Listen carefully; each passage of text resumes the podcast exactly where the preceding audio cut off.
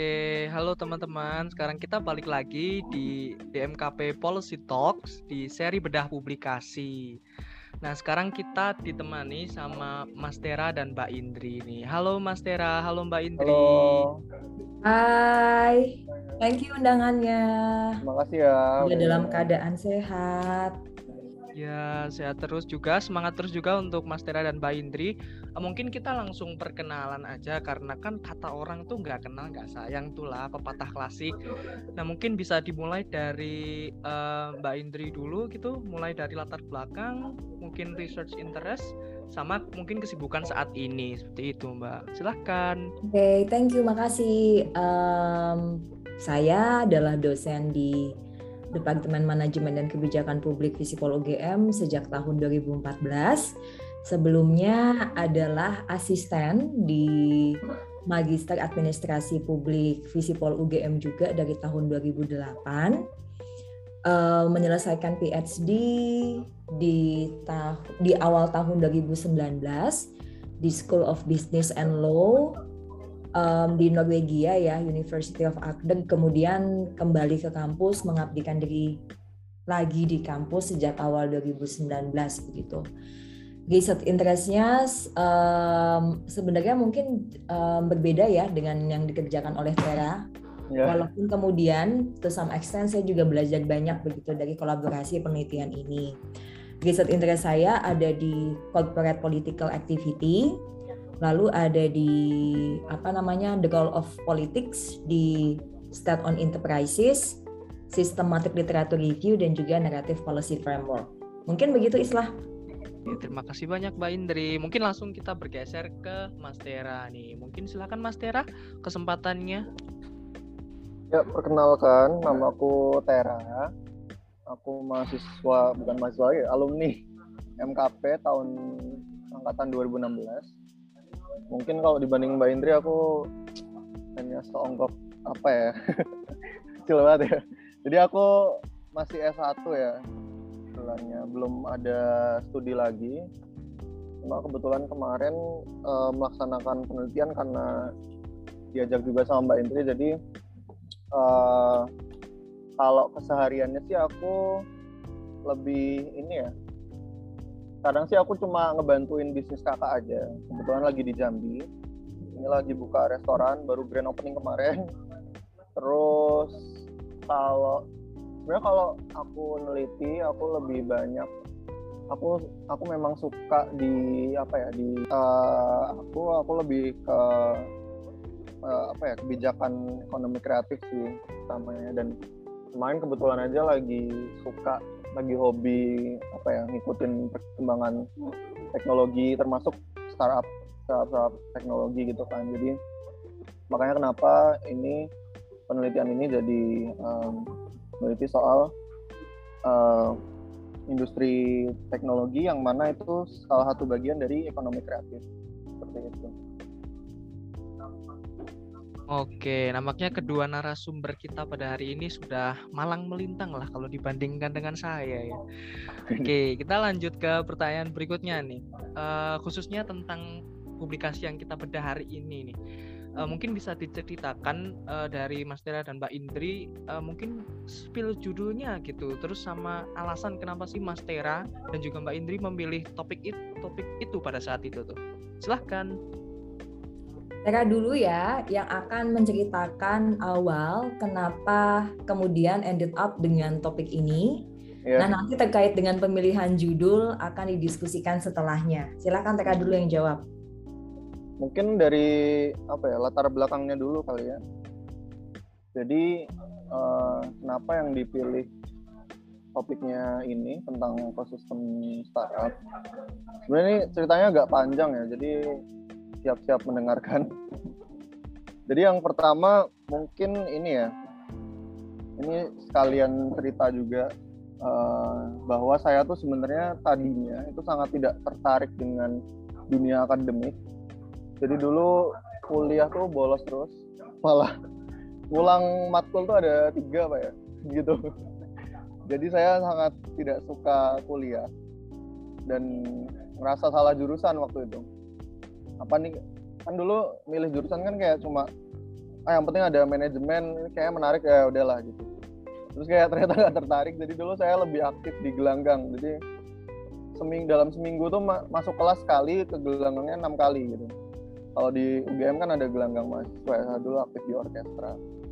Nah kebetulan waktu itu tahun 2018 akhirnya karena saya waktu itu internasional ya jadi um, saya sempat exchange ke Perancis di Xiangsu dan itu di situ saya nemu apa ya nemu keasikan gitu loh. Kayak oh ternyata uh, ilmu pengetahuan dunia akademi uh, dunia akademisi ini memang seseru itu gitu.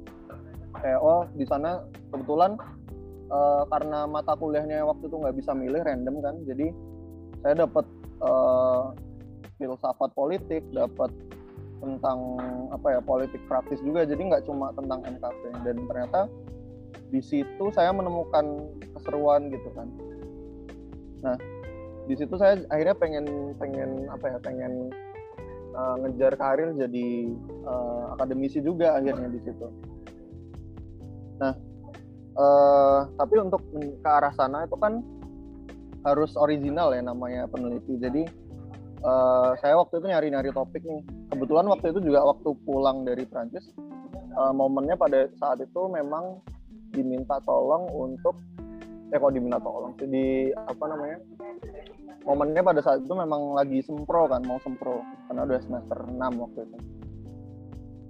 Nah waktu sempro itu kan oke okay, nyari topik lah nyari topik skripsi.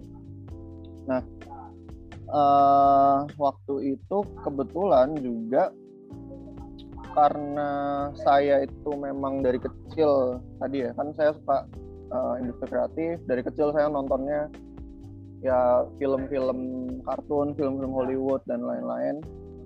Memang suka suka main game suka musik.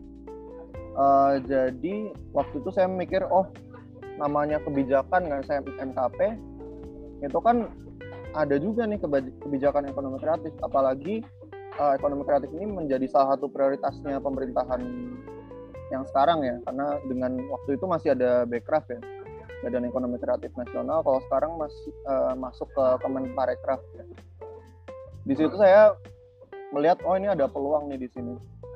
Bahwa oh uh, peneliti yang di Indonesia yang meneliti soal kebijakan ekonomi kreatif itu waktu itu belum ada ya. Saya sempat screening di apa di banyak jurnal. Saya baca satu-satu. Belum ada satupun yang saya temukan peneliti Indonesia itu meneliti soal um, industri kreatif gitu. Kebetulan waktu juga seperti yang saya ceritakan tadi saya emang suka dengan teknologi juga. Nah akhirnya di situlah ketemu oh ya karena saya kebijakan belajarnya ya saya cobalah belajar soal kebijakan teknologi yang kebetulan masuk juga di salah satu itu subsektor di ekonomi kreatif. Pas itu juga kebetulan juga lagi banyak program-program pemerintah yang startup-startupan gitu kan. Tahun 2019 itu ada gerakan seribu startup ada startup for industry ada back Backcraft for Free Startup. Pokoknya hampir semua kementerian pemerintah pusat itu pada bikin program-program startup kan waktu itu. Tapi di situ tidak ada juga yang yang meliput itu membuat reportase khusus atau misalnya mereview program-program tersebut. Jadi waktu itu belum belum tahu gitu program-program itu tuh berhasil apa enggak sih? Sesuai target apa enggak kayak gitu. Cuma ada aja gitu. Jadi waktu itu uh, ini tambah menarik lagi nih topik ini kan gitu. Dan setelah dipelajari literaturnya pun dan saya waktu itu juga pilot study juga dengan ikut salah satu programnya juga jadi peserta juga di di Backcraft waktu itu. Backcraft ngajain acara di Visipol waktu itu. Namanya Backcraft for Pre Startup jadi bikin startup startupan gitu kan. Terus um, udah masuk ke sana melihat langsung dunia itu berinteraksi langsung sama aktor-aktor di dalamnya di ekosistem tersebut dan ya itu setelah tadi juga setelah dibaca literaturnya juga ternyata memang apa ya di Jogja ini memang um, belum berkembang banget ya gitu. Jadi walaupun punya sejarah panjang pengembangan ekosistem startup di sini. Nah, uh, pun setelah dipelajari literaturnya juga memang um, belum banyak gitu loh yang meneliti tentang ekosistem startup di uh, negara yang berkembang gitu, di kota di kota yang memang belum terlalu maju gitu. Mungkin kebanyakan meneliti itu di kota-kota yang memang sudah sukses seperti Silicon Valley atau di Israel misalnya atau di uh, Sao Paulo Brazil misalnya. Tapi selain itu belum ada gitu yang meneliti ekosistem startup yang um, apa namanya yang belum berhasil seperti itu. Jadi waktu itu oh ya udahlah aku mau milih topik ini gitu untuk skripsi. Nah setelah itu udah skripsi melalui proses panjang lulus lalu kebetulan waktu itu uh, disuruh submit jurnal kan kalau mau sidang terus waktu itu sih asal aja ya oh ini jurnal ini gitu terus aku, aku submit eh ternyata setelah lulus tiga bulan kemudian dihubungin nih sama jurnalnya. Oh ini di apa um, diterima tapi dengan uh, revisi seperti itu kan. Waktu itu saya langsung hubungin Mbak Indri kan. Oh Mbak ini uh, jurnalku di ternyata diterima nih tapi dengan revisi. Itu justru Mbak Indri langsung oh bagus dong. Aku ini dong apa namanya aku juga mau dong gitu untuk uh, ikutan nulis gitu. Jadi uh, di case-nya Mbak Indri ini uh, mungkin nanti untuk itu bakal ceritain lebih lanjut ya soal kerjasama akhirnya kenapa kita bisa nulis berdua bareng seperti itu. Gitu kira-kira. Oke hmm. mungkin bisa langsung bergeser ke perspektif dari Mbak Indri ini. Silahkan Mbak Indri. Thank you Isla jadi waktu itu ketika pulang dari S3, sepertinya angkatan pertama yang mendapatkan bimbingan dari saya yang kalau dari IUP ada Tera ya salah satunya dan ada juga beberapa mahasiswa yang lain gitu. Karena memang saya itu sangat concern dengan kualitas penelitian, kualitas riset itu yang pertama, dan juga saya sangat concern dengan tradisi menulis. Cut sebentar, eh, di mute dong. Ya. Demi anu ya kualitas audio ya. saya ulang ya jadi ketika itu baru pulang dari S3, um, angkatan pertama yang menjadi bimbingan saya, kalau yang di kelas IUP itu ada Tera dan juga ada beberapa mahasiswa yang lain lah gitu ya. Dan saya memang ketika pulang punya mimpi atau cita-cita lah bahwa mahasiswa kita, mahasiswa di DMKP, bahkan yang sejak S1 sekalipun itu perlu punya sense yang cukup baik dalam mendesain riset, di dalam melakukan riset, dan juga di dalam menulis akademik begitu. Jadi ada concern pada saat itu bahwa tradisi melakukan riset yang baik, tradisi menulis akademik yang baik itu sudah harus dipupuk sejak S1 gitu. Dan pada saat itu saya percaya bahwa mahasiswa kita itu bisa banget bahwa mahasiswa yang diterima di DMKP ini kan sebenarnya anak-anak pilihan ya, anak-anak yang pinter dari SMA di kota mereka masing-masing dan bisa masuk di DMKP begitu. Jadi dari kemampuan akademik, kemampuan kognitif kalian itu pinter banget gitu. Nah, saya ingat banget waktu itu saya memang men-challenge bimbingan saya. Coba cari topik yang memang topik itu tidak hanya menjadi passion kalian, kalian suka dengan topiknya, you have to like your research topic karena kalian tuh akan mengerjakan topik itu mungkin dalam setahun gitu. Jadi kalian harus suka dulu dengan risetnya ya, dengan topik risetnya. Tapi yang kedua, coba lihat ada nggak kebaruan yang coba kalian tawarkan dari studi kalian gitu. Jadi jangan sampai kemudian hanya mengulang pertanyaan penelitian yang sudah didiskusikan dua dekade yang lalu misalnya. Jangan sampai kemudian hanya apa namanya menyajikan data empiris, menyajikan argumen, membuat argumen yang sebenarnya data empiris yang sama, walaupun dilakukan di negara yang berbeda ya studinya, atau argumen yang dibuat sebenarnya ya argumen yang sudah diketahui begitu dari sekian dekade yang lalu. Jangan jadi selalu utamakan kebaruan atau novelty begitu.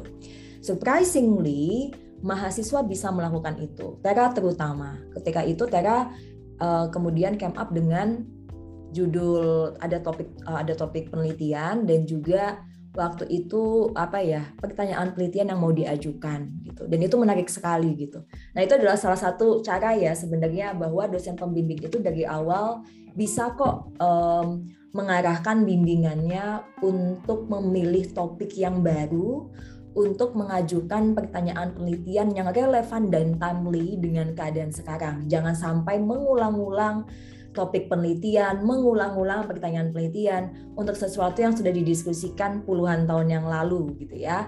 Jangan sampai memilih topik yang usang. Itu yang pertama. Kemudian tadi yang Tera ceritakan, Tera kemudian lulus, waktu itu memang ada uh, dalam proses bimbingan, ada beberapa kali proses bimbingan dilakukan, tapi Tera tipikal mahasiswa yang tidak perlu banyak diberikan direction, dia sudah bisa jalan sendiri pada saat itu. Tapi memang when it comes to publishing an article, itu requires a new level of a new level of skill ya gitu. Jadi ketika Tera bilang, Mbak ini apa namanya uh, belum accepted pada saat itu. Jadi masih dapat RNR, masih diminta untuk merevisi dan kalau revisinya sesuai dengan apa keinginan para reviewer baru accepted gitu. Jadi pada saat itu keputusan mereka adalah major revision, bukan belum accepted. Pada saat itu saya uh, uh, apa namanya join um, into the table, kemudian diskusi dengan Tera dan kemudian dari situ tampaknya proses kolaborasi menulis dan riset betul-betul intensif banget dilakukan ya ketika kita kemudian collab untuk bisa uh, revise the paper together ya uh, a major parts of the paper kemudian kita kirimkan kembali kepada jurnal tersebut begitu. Nah kalau dari segi judul ini juga bisa di, ditanyakan ke Tera juga gitu. Ingat nggak sih pada saat itu memang saya bilang kepada Tera, Tera ini kita sudah nulis sebegini bagusnya nih kualitasnya ya, findingsnya oke, okay, data empirisnya oke. Okay uh, uh, diskusi ilmiahnya juga dapat gitu ya, juga mendalam gitu.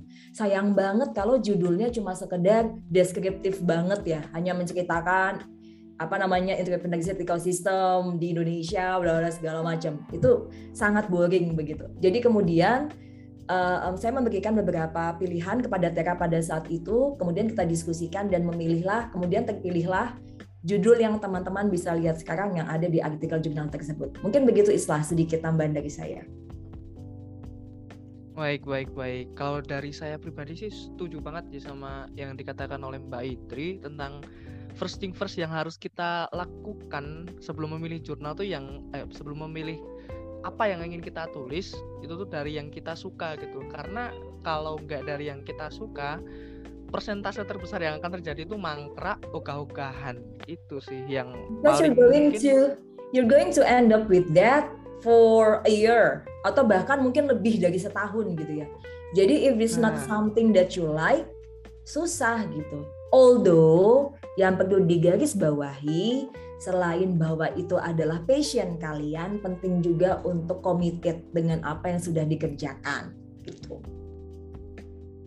Nah, betul itu tambahan pesan dari Mbak Indri. Oke, aku bergeser lagi ke Mas Tera. Kalau dari Mas Tera sendiri mungkin uh, ada hambatan apa Mas mungkin bisa di-share ke sini uh, entah dari segi pengumpulan data atau mungkin ada keluhan tersendiri ketika nulis dengan Mbak Indri ini. Silahkan. Uh, untuk hambatan ya, sebenarnya kalau hambatan itu kalau dari awal memang uh, utamanya adalah uh, narasumber ya. Jadi apa ya dunia ekosistem startup itu kan sangat kompetitif ya. Uh, memang seharusnya tidak seperti itu. Cuma kebetulan ini uh, settingnya memang di Jogja di mana semuanya berkompetisi. Hal apa antara aktor tuh saling berkompetisi banget gitu jadi ketika apa ya ketika kita mencoba minta data walaupun kita udah waktu itu kami udah pakai surat resmi dari UGM ini udah bikin kontrak bahwa ini data tidak akan dibocorkan seperti itu. Apa nama uh, identitas itu tidak akan dibocorkan tetapi masih sulit gitu untuk mereka ngasih data karena kan ya itu karena faktor kompetitif tadi sehingga uh, proses pengumpulan datanya itu lama. Jadi waktu itu mulai saya ingat habis KKN tuh bulan Agustus saya habis bulan Agustus itu mulai pencarian data baru selesai itu awal 2020 gitu jadi proses itu lama karena memang uh, waktu itu kami maunya memang yang apa ya yang bener-bener uh, in depth jadi melalui interview kan bukan bukan melalui survei seperti itu. jadi datanya itu data benar-benar kualitatif dan itu harus benar-benar kita transkrip kita apa namanya kita proses satu persatu gitu ya. Jadi kalau dia survei kan mungkin cepet ya tinggal rekap rekap rekap. Tapi kalau ini kan kualitatif jadi sehingga uh, hal sekecil apa pun itu meter gitu jadi mungkin hambatannya di waktu ya kita mengerjakan ini itu lama banget. Dua tahun ya dua tahun baru publish. Seperti itu. Uh, selain itu di sisi lain sih memang ini ya mungkin waktu ya mbak ya. Jadi karena mbak Indri juga memang banyak kerjaannya dan saya sering hilang-hilangan ya jujur. Jadi saya punya banyak masalah ya kan namanya manusia kan peneliti kan manusia. Ya. jadi um, manusia itu kan masalahnya banyak apalagi di umur 20 awal saya 20 awal kan masalah ini mikirin aduh kok yang temen-temenku udah pada kerja aku masih gini-gini aja? Yang lain udah pada apa udah pada punya usaha sendiri ya. Yang apa sedangkan saya masih ya udah gini belum lulus lulus waktu itu kan waktu masih skripsian itu. Jadi mungkin banyak terjadi pergolakan emosional lah itu jadi masalahnya justru dari diri sendiri seperti itu kalau dari saya ya Oke, mungkin dari Mbak Indri ada yang ingin di-share uh, tentang hambatan okay. selama menjalani? Menarik banget, nanti ada dua jawaban ya. Yang jawaban yang kedua akan merespon apa yang Tera sampaikan, which is fine. Karena memang saya tahu bahwa ada banyak yang juga merasakan hal yang sama. Dan menurut kami, memang poinnya ketika mendiskusikan riset ini nggak cuma mendiskusikan substansi risetnya ya, tapi juga proses di baliknya yang jauh lebih menarik sebenarnya hubungan antara dosen mahasiswa yang kemudian jadi kolega kerja gitu. Yang pertama dulu hambatannya apa?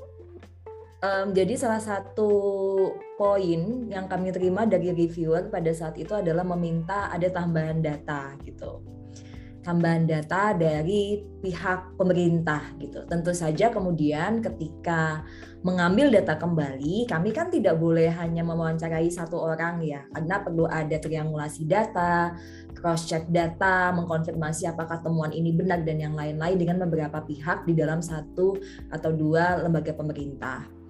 Nah, um, memang uh, kendala ketika mewawancarai pemerintah, terutama ketika kita mencoba untuk meminta mereka merefleksikan kebijakan yang sudah mereka buat, diminta untuk bisa melakukan evaluasi pribadi atas atas yang mereka lakukan, atas apa yang mereka lakukan, biasanya kan akan ada kesulitan ya teman-teman begitu. Kan susah ya mengevaluasi diri pribadi ya, terutama ketika terkait dengan kebijakan yang sudah dijalankan sekian tahun dengan jumlah funding yang begitu tinggi gitu. Jadi memang kesulitannya adalah untuk pinpointing atau uh, um, uh, membawa wawancara yang isinya sangat normatif menjadi wawancara yang isinya cukup reflektif begitu. Tetapi alhamdulillah ketika ini dijalani dan ketika nah ini juga uh, apa namanya trik yang satu sama lain saling belajar. Tera belajar dari saya, saya pun juga belajar dari Tera begitu ketika conducting interview. Jadi berusaha untuk apa ya namanya membuat wawancara yang tadinya sangat normatif kemudian menjadi wawancara di mana pihak pemerintah itu bisa merefleksikan apa yang sudah mereka lakukan dan bahkan ada pertanyaan yang kita tuh spesifik menanyakan. Um, apa sih sesuatu hal yang mungkin akan mereka lakukan berbeda? Begitu untuk bisa meningkatkan efektivitas dari kebijakan yang mereka lakukan atau kalau boleh mengulang waktu atau kalau boleh mengevaluasi kebijakan ini apa yang ingin Bapak atau Ibu lakukan yang berbeda begitu untuk bisa mendapatkan uh, output yang lebih baik begitu. Jadi uh, diskusinya itu menjadi jauh lebih reflektif, menjadi jauh lebih evaluatif begitu ya. Tapi tentu saja itu tidak mudah begitu. Itu mungkin sedikit kesulitan mendapatkan data begitu ya. Selain bahwa ya kita sih alhamdulillah banget ya bahkan beberapa petinggi yang ada di organisasi pemerintah juga mereka mau untuk diwawancarai begitu. Kalau hambatan dari segi penulisan tadi yang sudah Tera katakan bahwa Tera hilang-hilangan begitu but I fully understood the situation ya apa yang terhadapi dan yang lain-lain. Tapi yang menarik adalah ketika uh, deadline review itu sudah semakin mendekat dan kita kan membagi tugas ya. Beberapa sudah dikerjakan, ada beberapa yang belum begitu. Kemudian kalau Tera masih ingat siang-siang pada saat itu Tera minta Mbak bisa nggak kita video? Gitu. Karena selama ini pembagian tugas dengan cara kerjanya itu kami itu remotely remotely done ya. Jadi saya ada di Jogja mungkin Tera ada di mana kita cuma pakai email pakai WhatsApp dan yang lain-lain gitu. Tapi jarang kemudian yang diskusi pakai apa namanya uh, Zoom meeting atau Google Meet dan yang lain-lain. Tapi ketika Tera start menulis, which is very normal ya, stuck dalam menulis, itu Tera kemudian inisiatif dan bilang Mbak Indri kita bisa nggak ya um, apa namanya having having online meeting gitu ya over Zoom gitu.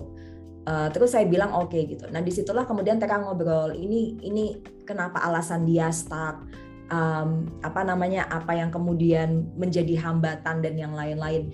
Tampaknya diskusi yang demikian itu penting ketika kita bekerja dengan partner kita gitu. Dan di hubungan saya dan Tera hubungannya itu tidak um, apa namanya superior dan subordinat gitu. Enggak bukan lagi dosen dan mahasiswa. Once ketika kita menulis bareng buat publikasi hubungannya kolega kerja. Jadi hubungannya tuh setara gitu ya tentu saja kemudian ketika kita punya zoom meeting ketika kita melakukan zoom meeting itu Tera kemudian cerita banyak saya juga cerita banyak akhirnya jadi lebih terang nggak sih waktu itu jalan kita ya Tera ya? Jadi oh oke, okay, Tera butuh support di sini. Oh saya juga butuh support di sini. Oh oke, okay, berarti dengan keadaan yang demikian perlu mengubah deadline dalam melakukan pekerjaan kami lah dan yang lain-lain dan itu dilakukan begitu. Jadi tampaknya apa ya hubungan-hubungan personal saling memahami satu sama lain memahami bahwa ketika melakukan riset dan ketika menulis itu it's not only about doing a research, it's not only about analyzing your empirical finding, tapi kadang-kadang kita juga merasakan ya yang namanya burnout gitu. Burnout, mentally fatigue dan yang lain-lain dan itu dirasakan kami berdua. Dan ketika kami mendiskusikan hal ini, ngobrol, oke okay, enaknya gimana nih gitu ya udah akhirnya setelah itu tampaknya proses menulis jadi jauh lebih lancar karena sudah saling memahami satu sama lain. Mungkin begitu Islah baik baik baik. Mungkin kita mulai masuk ke lebih mendalam mengenai publikasi uh, kali ini ya. Yang pertama nih mungkin dari yang bisa saya tangkap dari penelitian ini dilakukan dengan menggunakan metode multi layer social network analysis. Nah, sepertinya menurut saya pribadi metode tersebut cukup menarik dan mungkin belum banyak digunakan saat ini. Nah, mungkin boleh dijelaskan seperti apa sih metode tersebut, Mas, uh, dan mengapa metode ini bisa Mas gunakan gitu loh. Terima kasih, silahkan Mas Tera. Uh, saya kalau ditanya metode ini, jujur ini mungkin salah satu apa ya breakthrough ini, bukannya sombong ya, tapi memang jarang kan di apa ya penelitian uh, manajemen kebijakan publik gitu di, di apa ya realmnya kebijakan publik itu kan uh, masih jarang gitu penelitian yang menggunakan uh, metode ini social network analysis. Jadi sebenarnya ini metode yang dipinjam dari sosiologi Jadi mungkin kalau anak sosiologi malah jauh lebih familiar ya. Jadi memang um, si multi-layered uh, social network analysis ini berusaha untuk apa ya? Uh, kalau biasanya nih di social network analysis itu kan antara mikro atau makro gitu aja kan atau meso misalnya kayak kita mau meneliti soal uh, masalah pembangunan desa gitu misalnya ini ada korupsi di pembangunan desa nah oke okay. biasanya ketika kita menggunakan social network analysis itu yang kita teliti hanya sebatas aktor-aktor kecilnya misalnya oh bagaimana sih uh, hubungan apa namanya hubungan relasi kuasa antara ART dengan kepala desa misalnya seperti itu. Kepala desa lalu dengan bawahan-bawahannya entah dengan bumdes atau dengan badan apa perwakilan desa seperti itu. Jadi di situ nanti ketahuan kan membentuk jaringan-jaringan apa uh, interaksi atau jaringan-jaringan hubungan tadi relasi kuasa gitu misalnya. Oh ini punya hubungan dengan ini punya hubungan dengan ini. Nah sehingga bisa ditarik kesimpulan dari situ. Nah sebatas seperti itu saja. Tetapi ketika kita menggunakan multi layer ini um, kita bisa melihat lebih jauh lagi kalau tadi kita melihat secara mikro aja kita ini melihat secara mikro, secara mesonya juga, secara makro. Mungkin tadi di kasusnya apa namanya kebijakan ini apa namanya uh, ekosistem startup di kasusnya ekosistem startup ini memang uh, kebanyakan itu meneliti antara mikronya aja mikronya dalam artian oh ini uh, entrepreneur ini punya hubungan dengan entrepreneur ini. Lalu entrepreneur ini punya hubungan dengan ini membentuk membentuk sebuah kelompok entrepreneur. Udah sebatas itu aja. Sedangkan yang kita lakukan adalah kita juga mencoba melihat lebih luas lagi. Oh jadi entrepreneur ini punya hubungan nggak cuma dengan sesama entrepreneur tapi juga dengan misalnya inkubator. Inkubator itu adalah organisasi yang uh, dia memberikan pelatihan memberikan mentoring untuk uh, entrepreneur. Di situ dari apa namanya dari lembaga support seperti tadi uh, inkubator pun dia punya interaksi juga nih. Oh dengan pemerintah. Pemerintah misalnya dengan dinas kewirausahaan. Oh dinas kewirausahaan punya uh, hubungan lagi nih yang lebih makro lagi dengan uh, kementerian misalnya. Jadi um, level of analysis kita itu multi layer makanya disebut multi layer tadi karena memang dari uh, aktor yang paling kecilnya ya, ya para pelaku entrepreneurnya sampai yang paling atasnya nih bahkan sampai ke kementerian sampai ke dinas. Jadi kita bener-bener interview satu-satu dari dari hulu ke hilirnya gitu kalau bahasanya mungkin gitu. Kurang lebih gitu sih kalau jawabanku uh, mungkin dari pernyataan Mas Tera tadi ada yang ingin ditambahkan dari Mbak Indri Oke, jadi kalau dari segi kebaruan memang um, tadi beberapa sudah disampaikan oleh Tera ya bahwa yang pertama selama ini penelitian mengenai II begitu ya entrepreneurship ecosystem lebih banyak dilakukan di developed countries. Jadi negara-negara yang memang secara resources mereka sudah berkecukupan begitu. Jadi yang nggak heran kalau mereka bisa sukses, bisa sukses begitu ya. Itu yang pertama. Yang kedua selama ini juga apa kajian yang ada di topik ini juga dilakukannya uh, untuk melihat bagaimana II itu bisa sukses, determinannya apa saja, atau antecedent mengapa mengapa II bisa sukses itu apa begitu. Sangat jarang yang kemudian melihat kenapa ya II bisa gagal gitu. Itu yang kedua. Yang ketiga, tadi Tera juga sudah sampaikan, tapi coba saya sampaikan ulang bahwa selama ini penelitian mengenai II itu hanya fokus pada satu level of analysis tertentu. Bisa makro saja, hanya menganalisis bagaimana kebijakan pemerintah dan yang lain-lain. Bisa sangat meso terkait dengan bagaimana inkubator bekerja, bagaimana hubungan antar inkubator dan yang lain-lain. Atau sangat mikro, bagaimana startup itu berhubungan dengan startup yang lain dan yang lain-lain. Jadi hanya fokus pada satu level of analysis saja.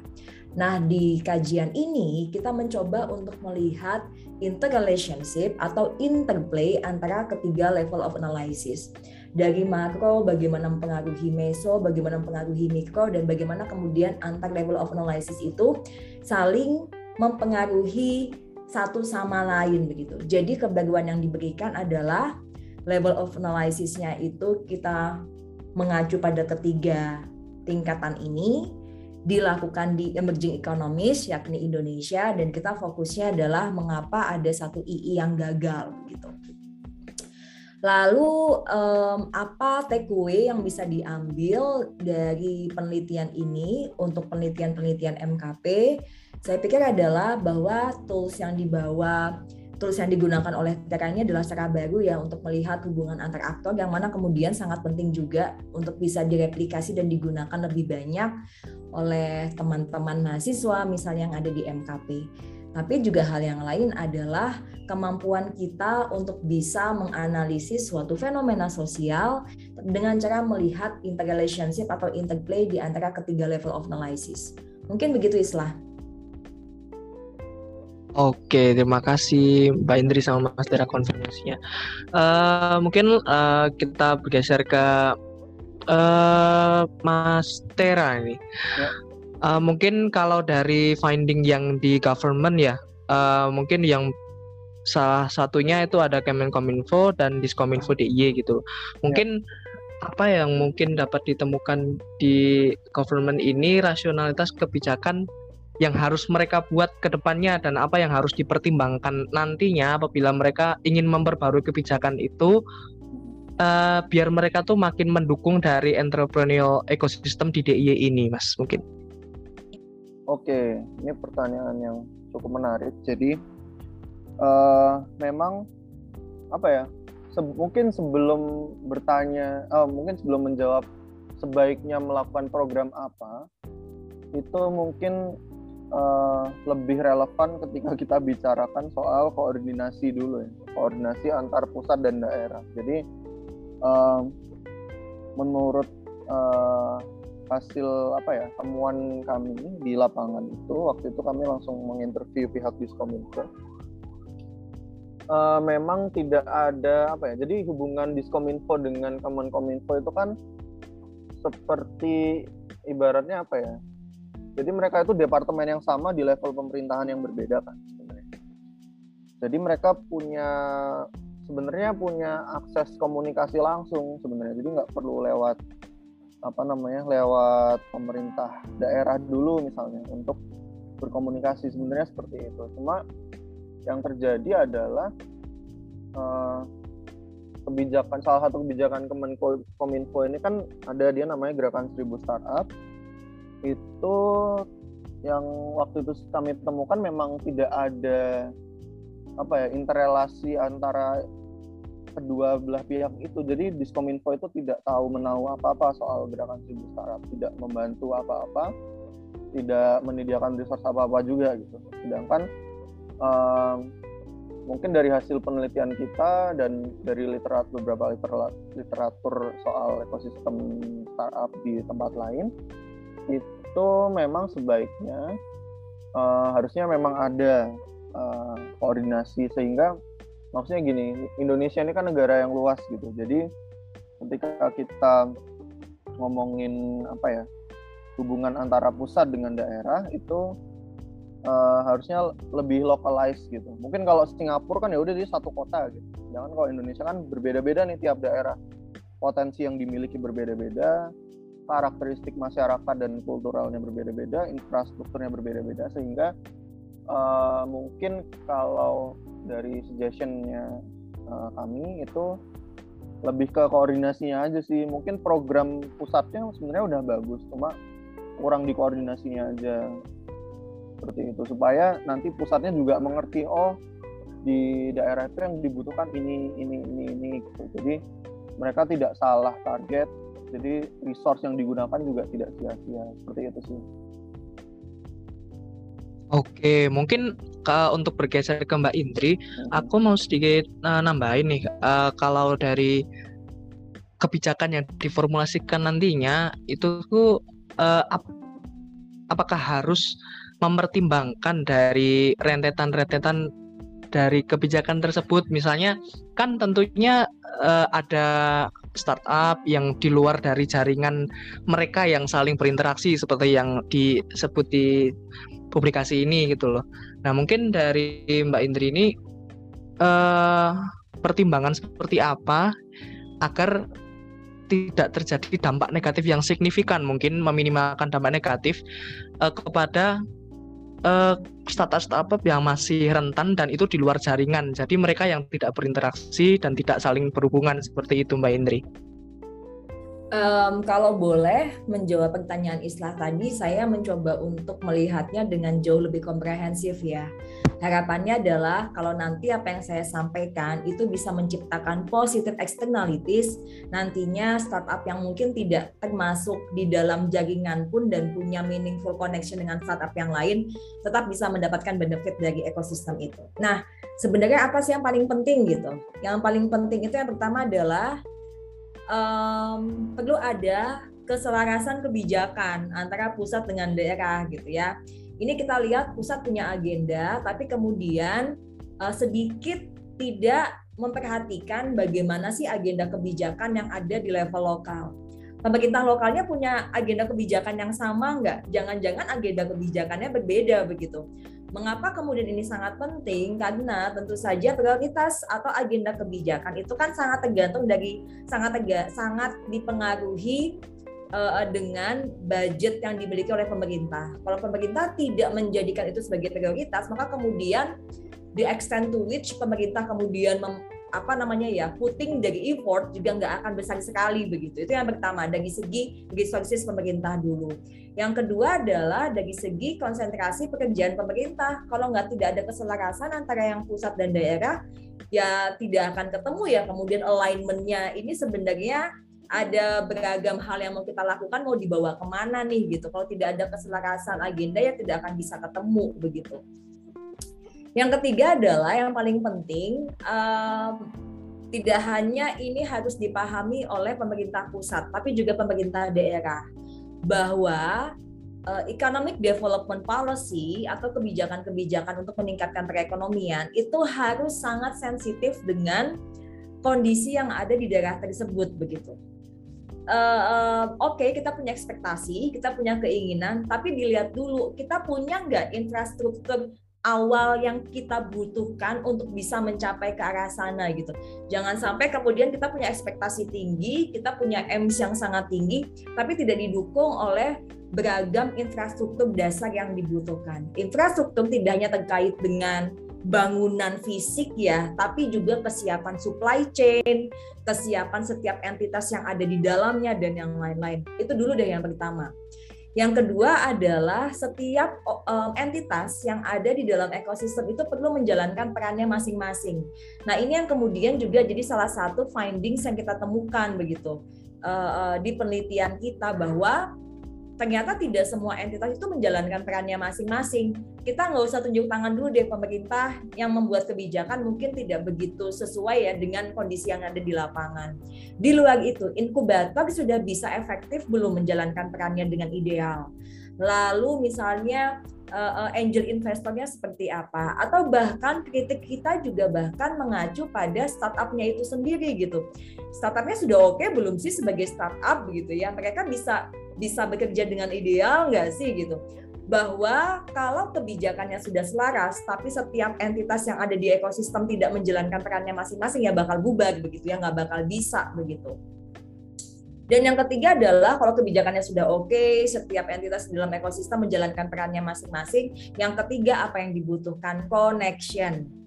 Dan tidak hanya sekedar connection, tapi yang perlu diciptakan adalah meaningful connection jadi hubungannya itu saling uh, punya makna ya, punya makna di sini tidak hanya saling kenal, tapi saling ada nggak ketika dibutuhkan. Kalimat saya sangat sederhana, saling ada nggak ketika dibutuhkan. Tapi sebenarnya kalau diterjemahkan di dalam hubungan yang hubungan secara praktikal ya di dunia nyata itu terkait dengan bisa nggak ngasih informasi yang penting, bisa nggak ngasih resources yang penting, bisa nggak ngasih emotional support yang penting begitu. Nah ini yang kemudian lacking di dalam ekosistem yang ada di Jogja, yang mungkin juga menjadi cerminan ekosistem yang lain yang ada di wilayah lain di Indonesia ya, begitu sih Islah. Oke, uh, mungkin uh, agak bergeser. Kalau dari berbicara tentang kebijakan, tentunya kita juga berbicara tentang impact yang nantinya akan ditimbulkan dari kebijakan tersebut. Nah, salah satu dari impact yang mungkin bisa kita harapkan itu adalah keberhasilan. Nah, mungkin Mas Tera, uh, aku ingin bertanya ke Mas Tera, uh, apa yang menjadi indikator keberhasilan dari kebijakan atau ekosistem yang tercipta di DIY ini? Nah, mungkin alternatif apa yang uh, dapat diformulasikan sebagai lang langkah pencegahan insidental gitulah Mas mungkin. Seperti itu Mas, uh, terima kasih Mas Tera, silahkan. Untuk indikator keberhasilan ya, berarti in, uh, impact dari kebijakan tentang ekosistem startup ini ya.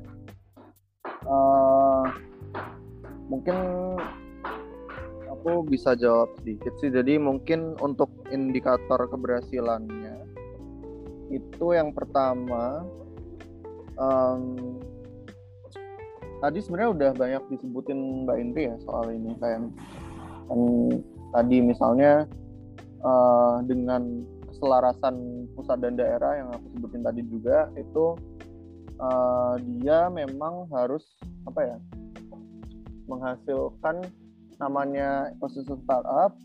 Startup kita coba ke rootnya dulu deh. Startup ini kan adalah calon ya. Calon cikal bakal perusahaan besar gitu. Gampangnya. Jadi kayak cikal bakal perusahaan korporat gitu sebenarnya kan. Startup itu kan perusahaan baru yang dirintis oleh uh, sebuah tim ya kebanyakan. Terus dia biasanya mendapatkan modal yang sangat besar untuk scale up gitu kan. Dan ketika bicara soal itu uh, apalagi di negara berkembang ya itu kan Berarti yang ditargetkan dari startup startup ini adalah um, apa namanya pertumbuhan ekonomi kan. Ini secara makro level banget ya, secara ini luas banget.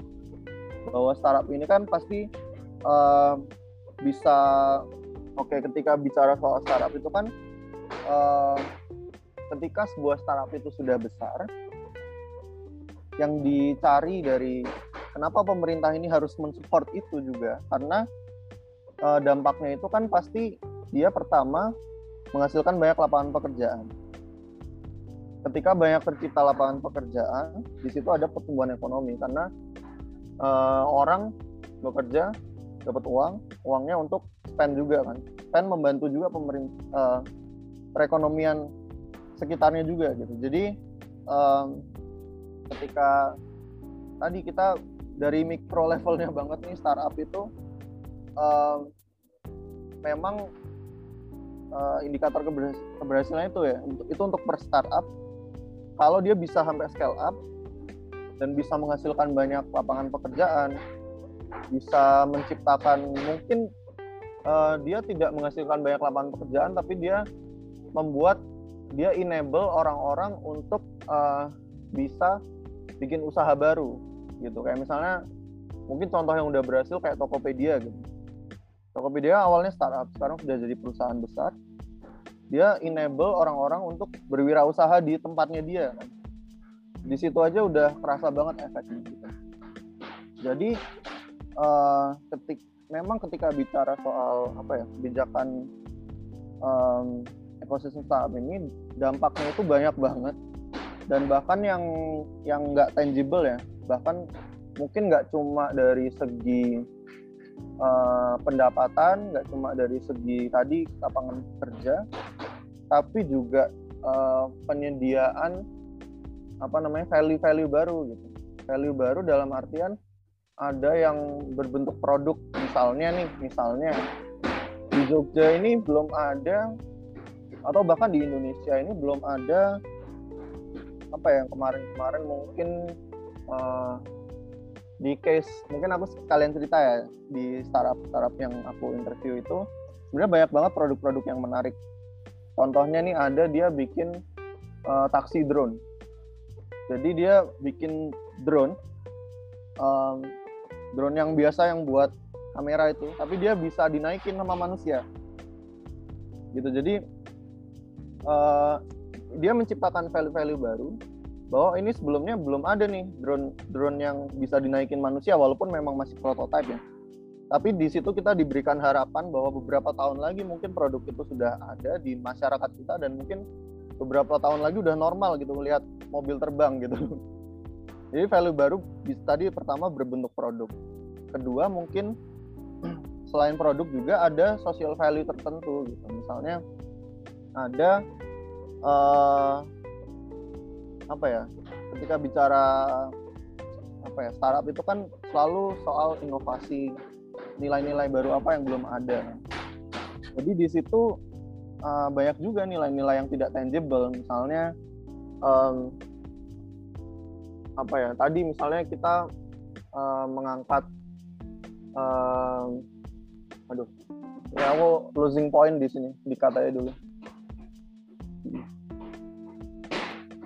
uh, mau diulang full atau dari poin ini aja mas uh, dari poin poinnya ini. udah oke okay kok poinnya kan tadi yang kamu bilang soal prototype tax itu udah oke okay banget jadi oh, itu, iya. itu itu nggak perlu ada di tahun ini tapi itu udah ngasih harapan bahwa ke iya. depan yeah. inovasinya akan bergerak ke sana gitu loh ya ya ya, ya. aku menambahkan ya supaya boleh, bisa boleh, cepat boleh. kita ini oke okay. kalau dari saya sih uh, indikator keberhasilan karena kita berkali-kali di dalam artikel tadi menyampaikan soal meaningful connection kita juga berkali-kali menekankan bahwa II yang ada di emerging economies yang resourcesnya terbatas yang bisa diberikan oleh pemerintah mungkin inkubator dan yang lain-lain begitu ya sehingga penting bagi mereka untuk bisa uh, saling mensupport diri mereka uh, satu sama lain begitu. Nah kemudian kalau boleh hal ini dikaitkan dengan pertanyaannya Islah indikator keberhasilannya apa? maka buat kita kemudian indikator keberhasilan adalah resource distribution gitu. Jadi ada distribusi sumber daya antar satu sama lain entitas yang ada di dalam ekosistem, terutama antar startupnya itu sendiri. Ketika berbicara sumber daya, it's not only limited to uang ya, tapi juga soal knowledge, soal ide, soal value, soal apa namanya, soal apa namanya emotional support bahkan yang kemudian mereka juga sampaikan di empirical findingsnya begitu. Ketika sudah ada resource distribution begitu ya yang mengalir dengan sangat baik di dalam ekosistem, sebenarnya beberapa odds dan dan drawbacks yang di dirasakan oleh setiap entitas yang ada di ekosistem yang ada di emerging economies pelan-pelan juga bisa sangat terbantu dengan adanya resource distribution yang saling diberikan oleh setiap entitas yang ada di dalam ekosistem begitu. Nah, resource distribution ini hanya akan ada kalau ada meaningful connections, kalau ada network dan ada meaningful connections. Jadi um, poin utama kita tampaknya di dalam artikel tadi adalah kita mencoba untuk emphasizing bahwa ini ada loopholes loh di dalam ekosistem dan ini sangat struktural sekali. Jadi uh, cara kita untuk menanggulanginya ya kudu fundamental juga gitu. Gitu mungkin istilah tambahannya. Oke, sejauh ini sangat komprehensif penjelasan dari Mbak Inti sama Mas Tera ya. Jadi memang bukan hal yang mengherankan karena beliau-beliau ini sudah malang melintang lah di hal-hal ya akademis akademis seperti ini. Mungkin untuk pertanyaan terakhir, very very last nih Mbak. Mungkin uh, mulai dari Mas Tera atau Mbak Indri, silahkan terserah. Uh, uh, untuk advice kita gitu, kenapa sih kita harus baca publikasi ini? Apa pentingnya dan ya apa urgensinya kenapa kita harus banget untuk mau baca publikasi ini? Silakan. Saya dulu deh. Kalau aku sih sebenarnya tergantung orangnya siapa ya. Kalau memang tidak tertarik dengan topiknya nggak usah baca juga sih.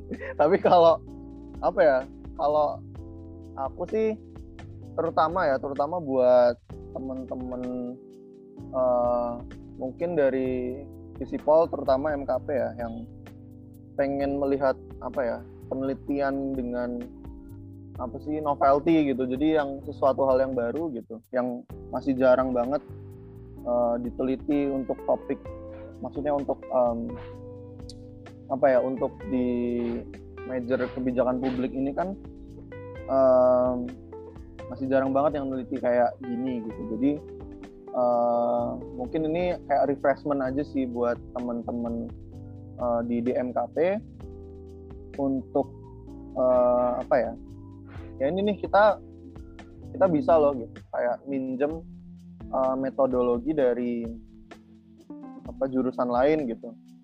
Mungkin di situ juga bisa inspired mungkin nggak harus dengan metode yang sama persis kayak kita cuma uh, di situ mungkin teman-teman di DMKP kita encourage buat lebih apa ya lebih mengeksplor lagi gitu loh metode-metode yang ada. Itu kalau dari perspektif teman-teman MKP karena mungkin yang dengerin podcast ini juga teman-teman MKP kan. Terus kedua mungkin kalau memang teman-teman ada yang tertarik dengan uh, dunia startup teknologi, dunia entrepreneurship, mungkin nggak cuma yang teknologi tapi juga yang lain-lain, intinya entrepreneurship itu juga menarik banget sih untuk dibaca. Karena kita di sini kita juga apa ya melihat uh, entrepreneurship ini dari segi apa ya segi yang belum banyak dibahas juga gitu. Jadi kalau biasanya ketika bicara entrepreneurship kan yang apa ya kalau di talk show talk show pada umumnya gitu kan biasanya yang dibahas kan cuma ini nih. Gimana sih cara membuat produk yang bagus?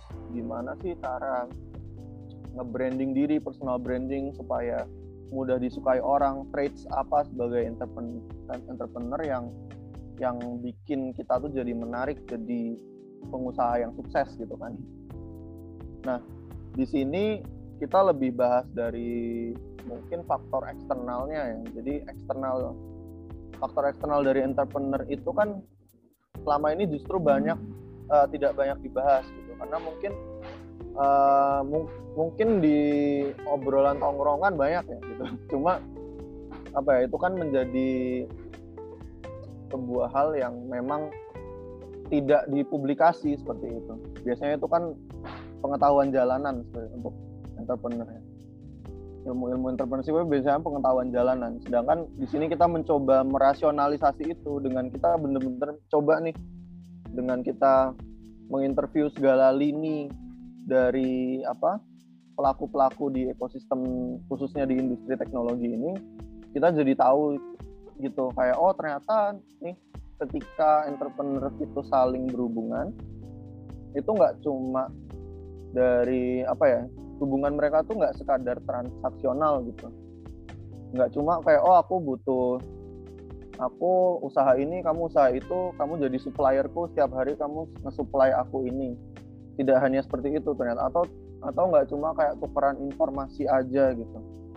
Tapi juga ada hubungan-hubungan lain ternyata bahwa mereka tuh ternyata saling ini loh saling ngasih emosional support. Mereka saling ketemuan untuk sekedar cerita-cerita curhat atau olahraga bareng misalnya. Kayak hubungan-hubungan seperti itu kadang yang tidak apa ya terlewat gitu loh dari pembahasan mengenai entrepreneurship gitu.